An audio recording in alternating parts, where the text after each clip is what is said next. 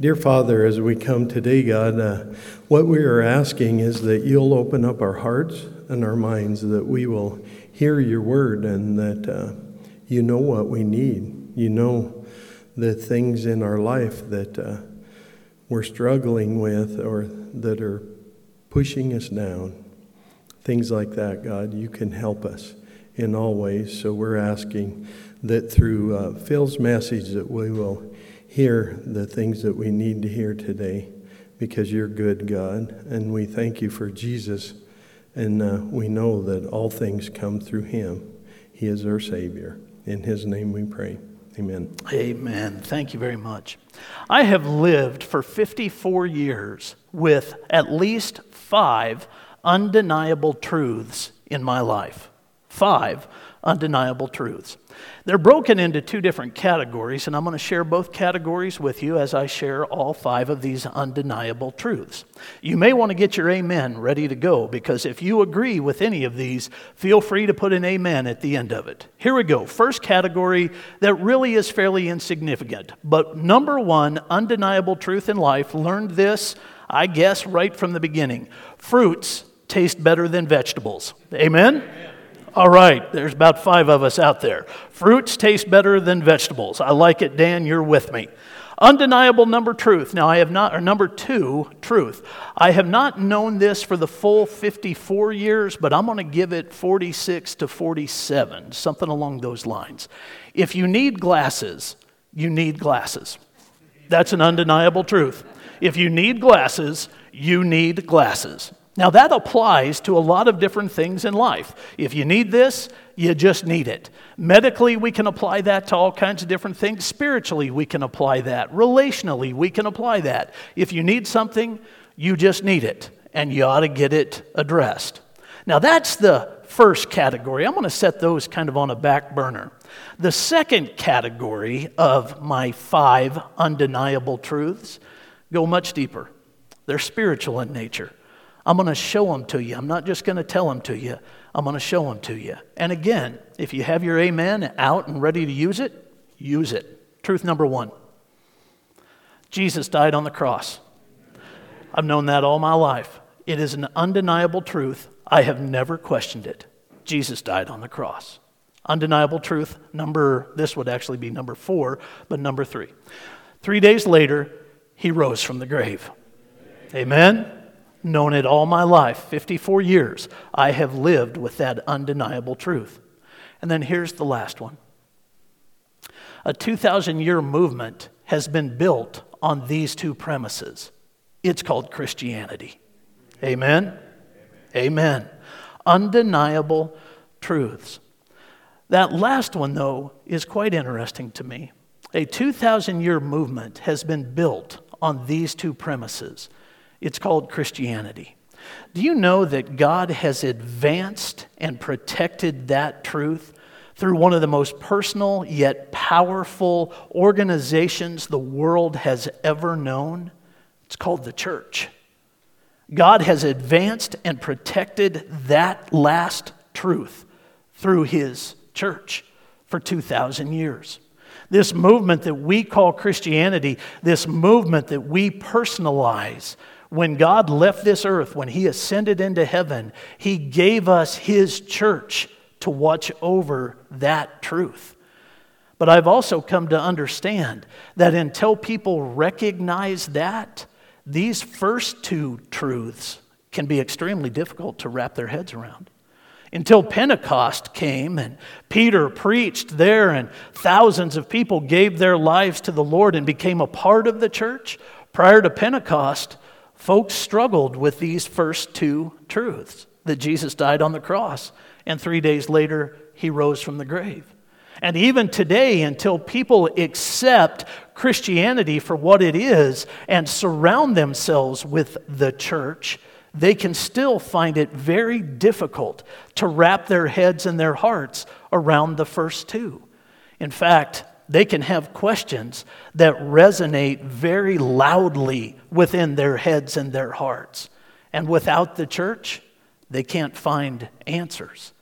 The problem in situations like that is the questions speak louder than the answers.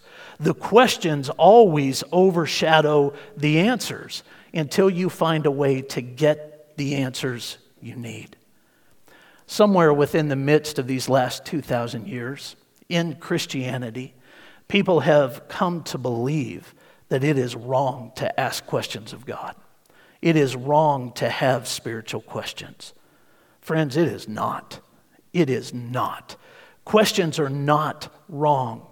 People will even carry that out to the point that they're afraid of questions because questions lead to doubts. And we have convinced ourselves that doubts are sin. And that means that we can never doubt. Oh, you can doubt. You can doubt. Questions and doubts are the stone on which faith is sharpened. Don't ever be afraid to ask questions. Just know that when you ask questions of God, the answers will overshadow the questions if you will listen close enough. This morning, I want to show you three different types of questions that are asked in Scripture, and there are multiple others. These are just three that I want you to see because they are so personal. And I'm going to show you the way God answers questions like these for the people that ask them. The first one fits in the category of what I would refer to as a question of belief. Now, it could also be called a question of experience. So, really, what we're talking about here is a foundational question that goes to the things that we have long believed, but now we're starting to wonder about. Join me in the Gospel of Luke, if you will, and I'll show you a couple of guys that had to wrestle with this. Luke chapter 24. We're going to start in verse 13. Luke 24, verse 13. That very day, two of them were going to a village named Emmaus, about seven miles from Jerusalem. And they were talking with each other about all these things that had happened.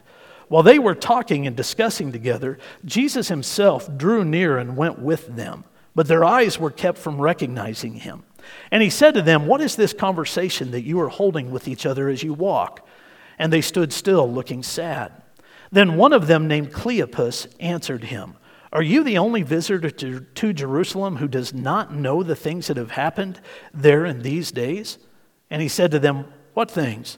And they said to him concerning Jesus of Nazareth a man who was a prophet, mighty in deed and word before God and all the people, and how our chief priest and rulers delivered him up to be condemned to death and crucified him.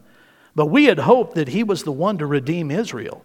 Yes, and besides all this, it's now the third day since these things happened. Moreover, some women of our company amazed us.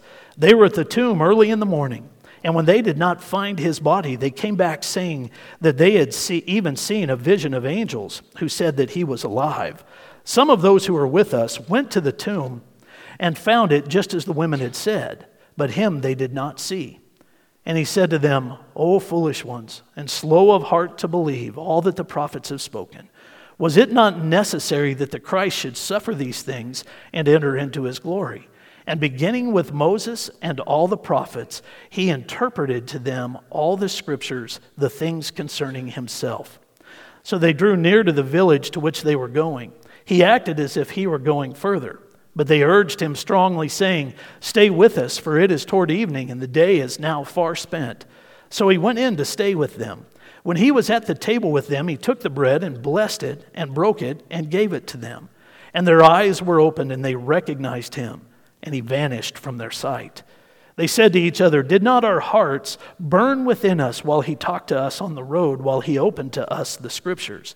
And they rose that same hour and returned to Jerusalem, and they found the eleven and those who were with them gathered together, saying, The Lord has risen indeed and has appeared to Simon. And then they told what had happened on the road and how he was known to them in the breaking of the bread. Oh, I love this story. There are some elements to it that are quite fascinating to me, like this one. Why is Cleopas the only one that is named? There were two men, and that's very plain right from the beginning. Why are we only given the name of one? Why is that?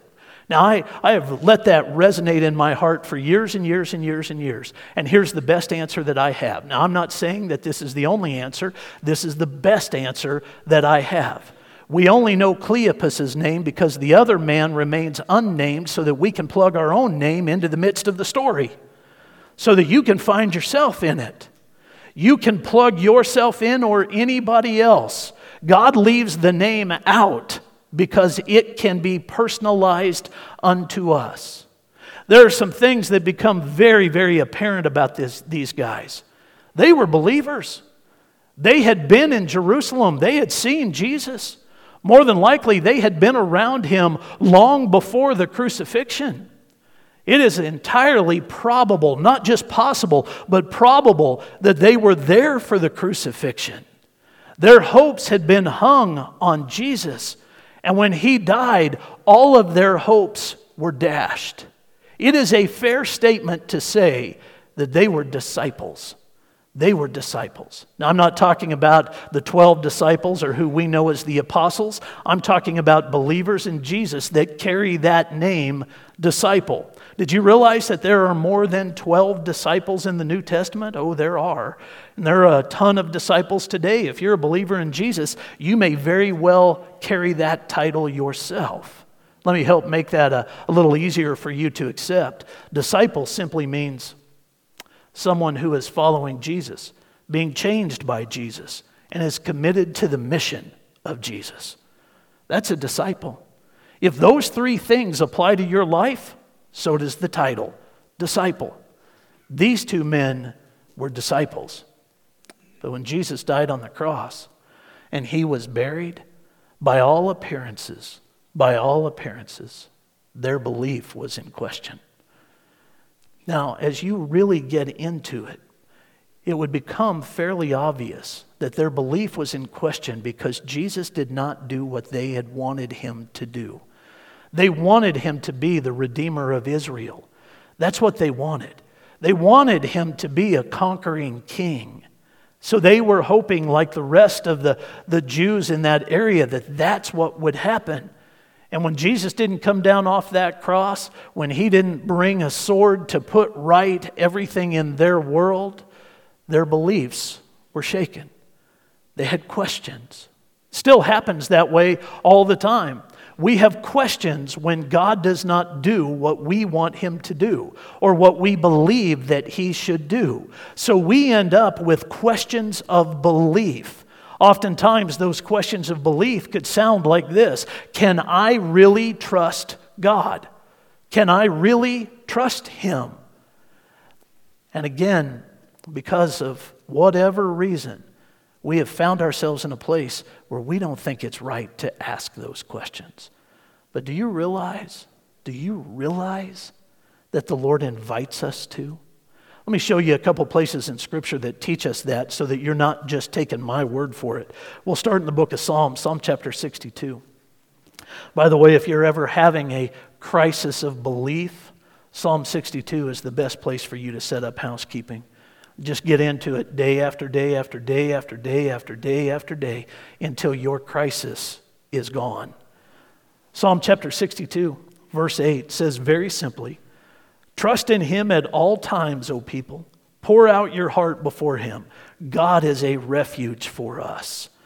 When God invites us to pour out our heart before him, he is inviting us to bring every question we might have to him.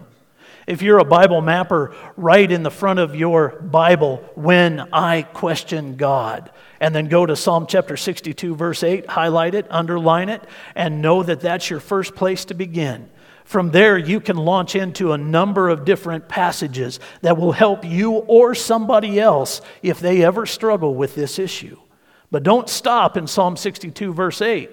Go to other places like this in Hebrews chapter 4. I'm going to start in verse 15. Listen to what the writer says.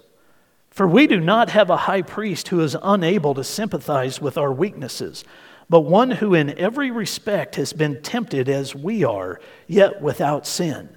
Let us then with confidence draw near to the throne of grace that we may receive mercy and find grace to help in time of need. God invites, God invites your questions. He's not afraid of them. And you shouldn't be either. Even questions of belief. Even if you would deci- define those questions as a crisis of belief, wondering if you can actually trust the Lord, well, it's time to talk to Him about it. And if you need a reminder, go back to Luke 24 and take a look at what happened here. Jesus entered their conversation. They're walking along, talking on the way to Emmaus, and Jesus entered their conversation. He longs to enter yours as well. He longs to get into those conversations. So let him. So let him. And you might say, How do I do that? I understand praying, but how do I get to hear from him? Well, the pattern is established in Luke chapter 24 by opening up your Bibles. Do you catch that that's what Jesus did for them? Before they recognized him, he established an authority, but then he opened up the authority of the Bible for them. I love the fact that he does this. I love the fact that he does this. So he goes all the way back to Moses, somebody that they were familiar with, and walked them all the way through the prophets. So that over and over and over again, from Moses to the prophets, he could show them what Scripture had to say about the Messiah, about himself. So he just said, I'm going to get back into the Bible and I'm going to show you what you know. I'm going to bring it back to memory for you so that you can trust it, and therefore you can trust me.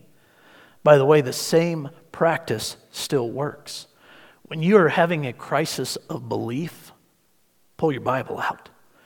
You go back to where you started, and then you rehearse those things over and over and over again. Maybe that means that you go back to the Gospel of John. If that's where you began your faith journey and your understanding of the Bible, then you go right back to the beginning and you start reading in John chapter 1 and you make your way through John chapter 21. Maybe you read a chapter every day. It takes 21 days to do it. You read a chapter every day just to remind yourself of the undeniable truth that you have hung your hat on. From there, you go different places until your crisis disappears.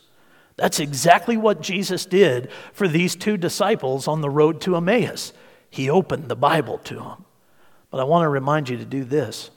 When you open your Bible, you look for Jesus. You look for Jesus. If you are wrestling with doubts, if those doubts and questions have progressed to the point of being a crisis, you look for Jesus. If you look close enough, you'll find him everywhere in Scripture. I like the way Warren Wiersbe says this. Take a look. The key to understanding the Bible is to see Jesus Christ on every page. It really is. You go looking for Jesus on every page, and you will find him. So that's how you get to hear back from the Lord. Oh, the Spirit will speak to you if you're listening. But when we are questioning and we are doubting and we are on the verge of a crisis, oftentimes we cannot hear the voice of the Spirit. So you listen in Scripture. But don't be afraid of your questions. Don't be afraid of your questions. God isn't. You bring them before Him. And if need be, go to somebody in the church and get those questions answered. Well, once we make our way through a, a question of belief, we can actually get into some deeper questions. We can go into ones that will challenge us even more. There's a, a step deeper than questioning our beliefs that I would call questioning our faith that can be somewhat terrifying. And it really applies to disciples, to believers, people that have given their lives to Christ. Well, things can happen that will cause us actually to question our faith. I don't know of anybody in the Bible that illustrates that more than a man named Thomas. You're probably familiar with his story, but if you're not, let's get into the gospel so that you can see it for yourself and maybe even find a new appreciation for this guy. John chapter 20. Verse 24. Now, Thomas, one of the twelve, called the twin, was not with them when Jesus came. So the other disciples told him, We have seen the Lord. But he said to them, Unless I see in his hands the marks of the nails, and place my finger in the mark of the nails, and place my hand into his side, I will never believe. Eight days later, his disciples were inside again, and Thomas was with them. Although the doors were locked, Jesus came and stood among them and said, Peace be with you. Then he said to Thomas, Put your fingers here. See my hands? Put out your hand and place it in my side. Do not disbelieve, but believe. Thomas answered him, My Lord and my God. Jesus said to them, or said to him, Have you believed because you have seen me? Blessed are those who have not seen, yet have believed. Oh, I like Thomas a lot. We probably know him better by his nickname, Doubting Thomas. Through the years, though, I have found myself pointing fingers less at him and appreciating his raw honesty more and more. Early on in my walk with Christ, boy, I knew about doubting Thomas. I'd grown up in Sunday school hearing his story, and I thought, how could he be like that? And then I grew up a little bit. I grew up in my faith and recognized that Thomas is a lot like all of us. There are moments because of things that happen in life where we question our faith, we question what we believe. For Thomas, there was nothing wrong with his request. He was simply saying that he needed a little bit more than the words of the other apostles or the words of other witnesses. He needed to see for himself, he needed to experience some things for himself. And God, in his graciousness, responded to Thomas's need. He still does the same for us, demonstrating that questions along these lines, questions of faith, are not sin. They are actually something that God appreciates, and He will respond when we invite Him into the conversation. I love that. Thomas illustrates it perfectly. There are a couple of things about Thomas that I appreciate so much that, that they become flagship beliefs when I read this passage. Not undeniable truths, but flagship beliefs. Here they are, both of them. I don't want to be labeled during my weakest moments. Maybe you don't either. And number two, God is totally all right with my honest needs and questions. He really is. Thomas helps me understand that. But then, once I move past who Thomas is, in this tiny little passage, I get to see something about how God answers questions of faith, questions that are really challenging us. He does it in His own time. Now, I want you to let that resonate just a bit. He does it in His own time. Did you catch the fact that eight days passed before Thomas actually saw the Lord? The other apostles had already seen him. They'd already been with him. They'd already given Thomas their record of what had happened. And Thomas then says, Unless I get to see him for myself and touch those holes, I won't believe. Jesus didn't show up instantly. He didn't appear before him like that. There was, there was an eight day span before the Lord came. Why? Why? Because God's timing is perfect. We don't know what else was happening in Thomas's life during those eight days, but God did. And when Jesus showed up, when Jesus brought the answer, it was perfect. It was perfect. When we are having a crisis of faith, when we are questioning our faith, my friends, you better learn to hold on to patience and hold on tight. Because God will not always respond immediately to your questions. You hold on tight. Because God has to work some other things out, and He will. And His timing is perfect. So you have to trust it. And it may be longer than eight days so you trust it. It's interesting to me how God drives home points when I am studying for different messages. And just this past week, God did it twice. As I was exploring Thomas's story, I got a phone call from a friend of mine in Colorado. He wanted me to pray with him because he and his wife were praying over some things and still are over some things in their lives that have become, well, they've become a crisis and they're not sure what to do about it. They're not sure to how to handle it. And he called me, and this was his statement right at the beginning. He said, I am having a really hard time trusting right now, so I need you to pray for me. He's been a Christian a long time, a long time. And I said, then let's pray. And we did. And I committed to keep praying for him and his wife until the answers come. But I encouraged him to remain faithful in it. And he said, I needed to hear that because I was pretty much believing that God didn't care anymore. And so we got to talk about it and pray about it. Talked with a lady right here in Libby that's going through a, a new season in life, and she's having questions of faith. So she asked me if I'd pray with her about it. We've been praying together, and we'll continue to do that until the answers come and the crisis disappears. It is okay to bring questions like this, but you wait on God. You wait on God. Don't you give up in these moments. You wait on God. Keep asking, but then you wait for the answer. Jeff Anderson does a good job of capturing that idea. He says, whatever it is that you're walking toward, as you keep walking, God gives you just what you need at the moment to fuel your faith and keep moving. There'll be periods of silence, waiting, uncertainty, and even doubt. Expect those, then refuse to quit. Eventually, another encounter with God will come along to refuel your faith and remind you of what you desperately need to know. God is watching you and affirming his plans for you. If you have questions of faith, know that God is developing patience within you. Don't you quit, you stay with him. And there are other questions. Once we move through questions of belief, questions of faith, there are other questions that will challenge us, uh, challenge us at the deepest of levels. I call them questions of identity. And there is probably nobody in Scripture that illustrates that better than an Old Testament character named Gideon. If you've never studied his story, I encourage you to do it. It's found in Judges chapter 6 through 8.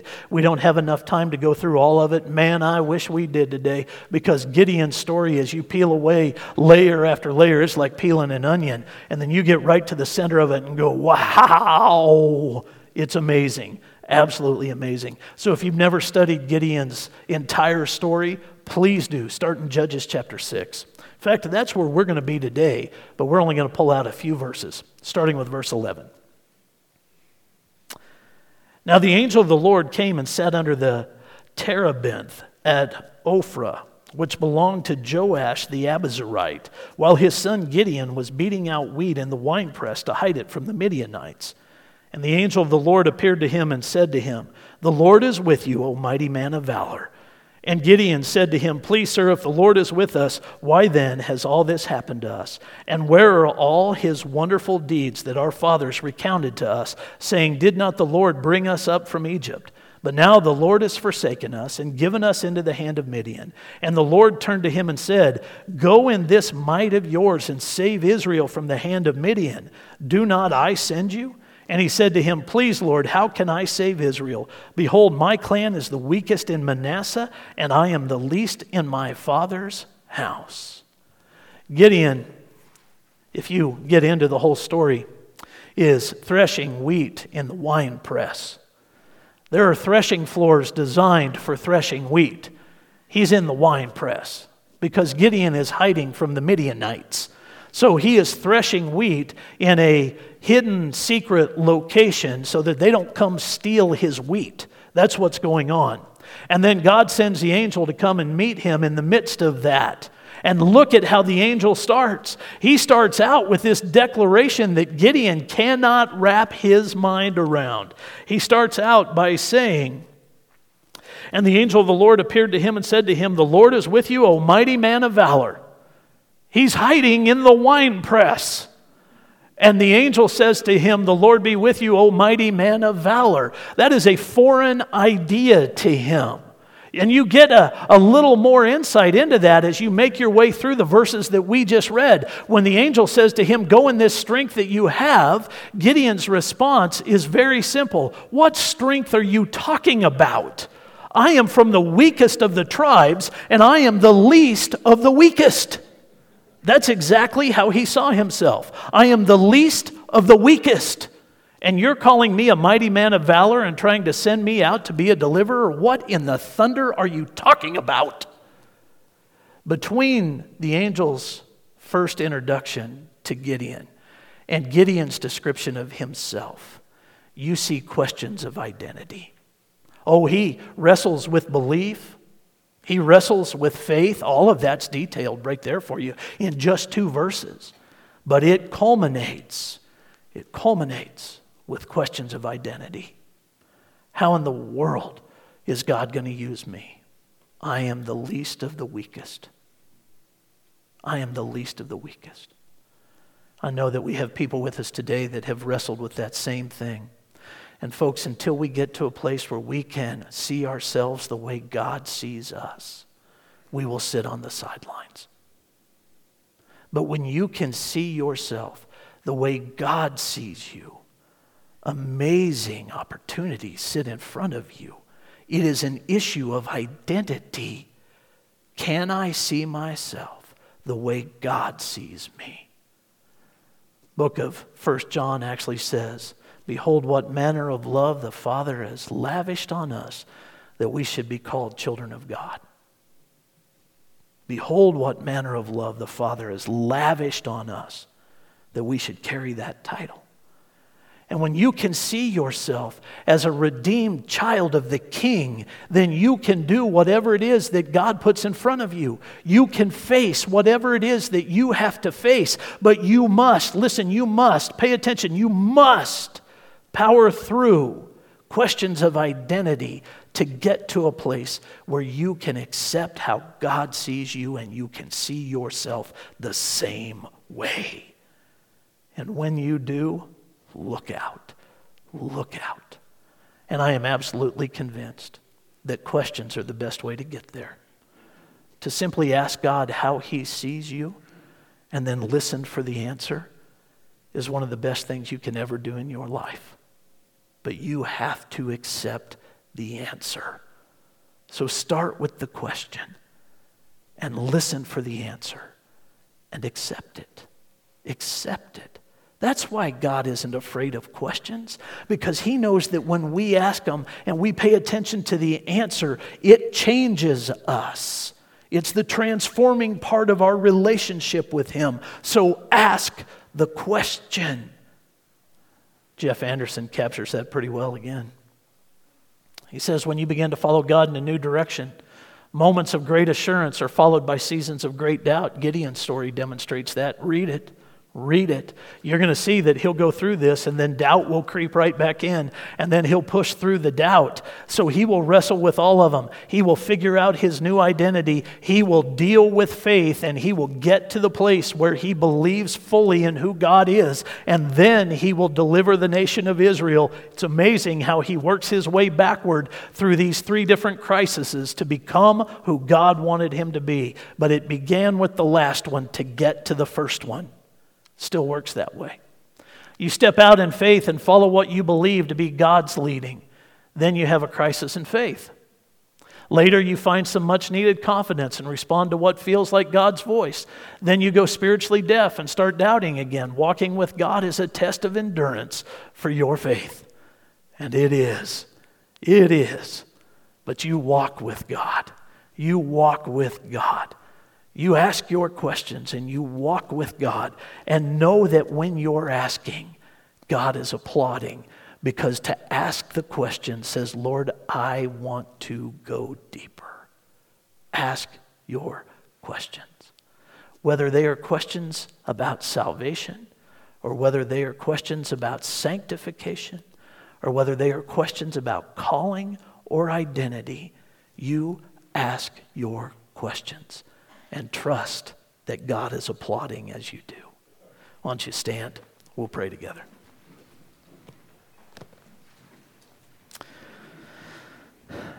Father in heaven, it'd be easy for us to believe that you don't want us to ask. In fact, through the years, it has been easy for us to believe that. Personally, I think that our enemy, your enemy, the devil, causes us to think that our questions are wrong. So thank you for the gift of your Spirit that speaks louder than the voice of the enemy, so that the answers can be louder in our hearts and our minds and our souls than the questions. So, Lord, make us bold to ask, patient to wait. And then, Father, when the answers come, Ground us solidly in our walk with you that we might be used by you. It's our prayer in Jesus' name. Amen.